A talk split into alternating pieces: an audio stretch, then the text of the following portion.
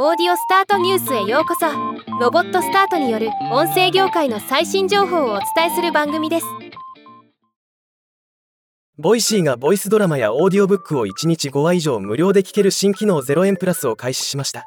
今日はこのニュースを紹介します。ボイシーはボイスドラマやオーディオブックのジャンルを対象に23時間ごとに1話無料になる。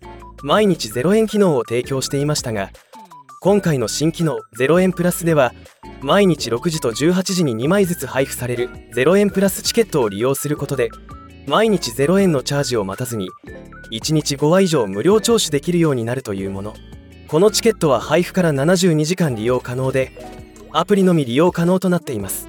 新機能0円プラス対象作品として発表されているのは現時点では以下の6作品。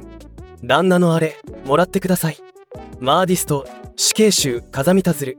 市民タクシーは最後に行き先を聞く。心夏目漱石。納得させる和力。菊丹英会話。興味のある方はチェックしてみてください。ではまた。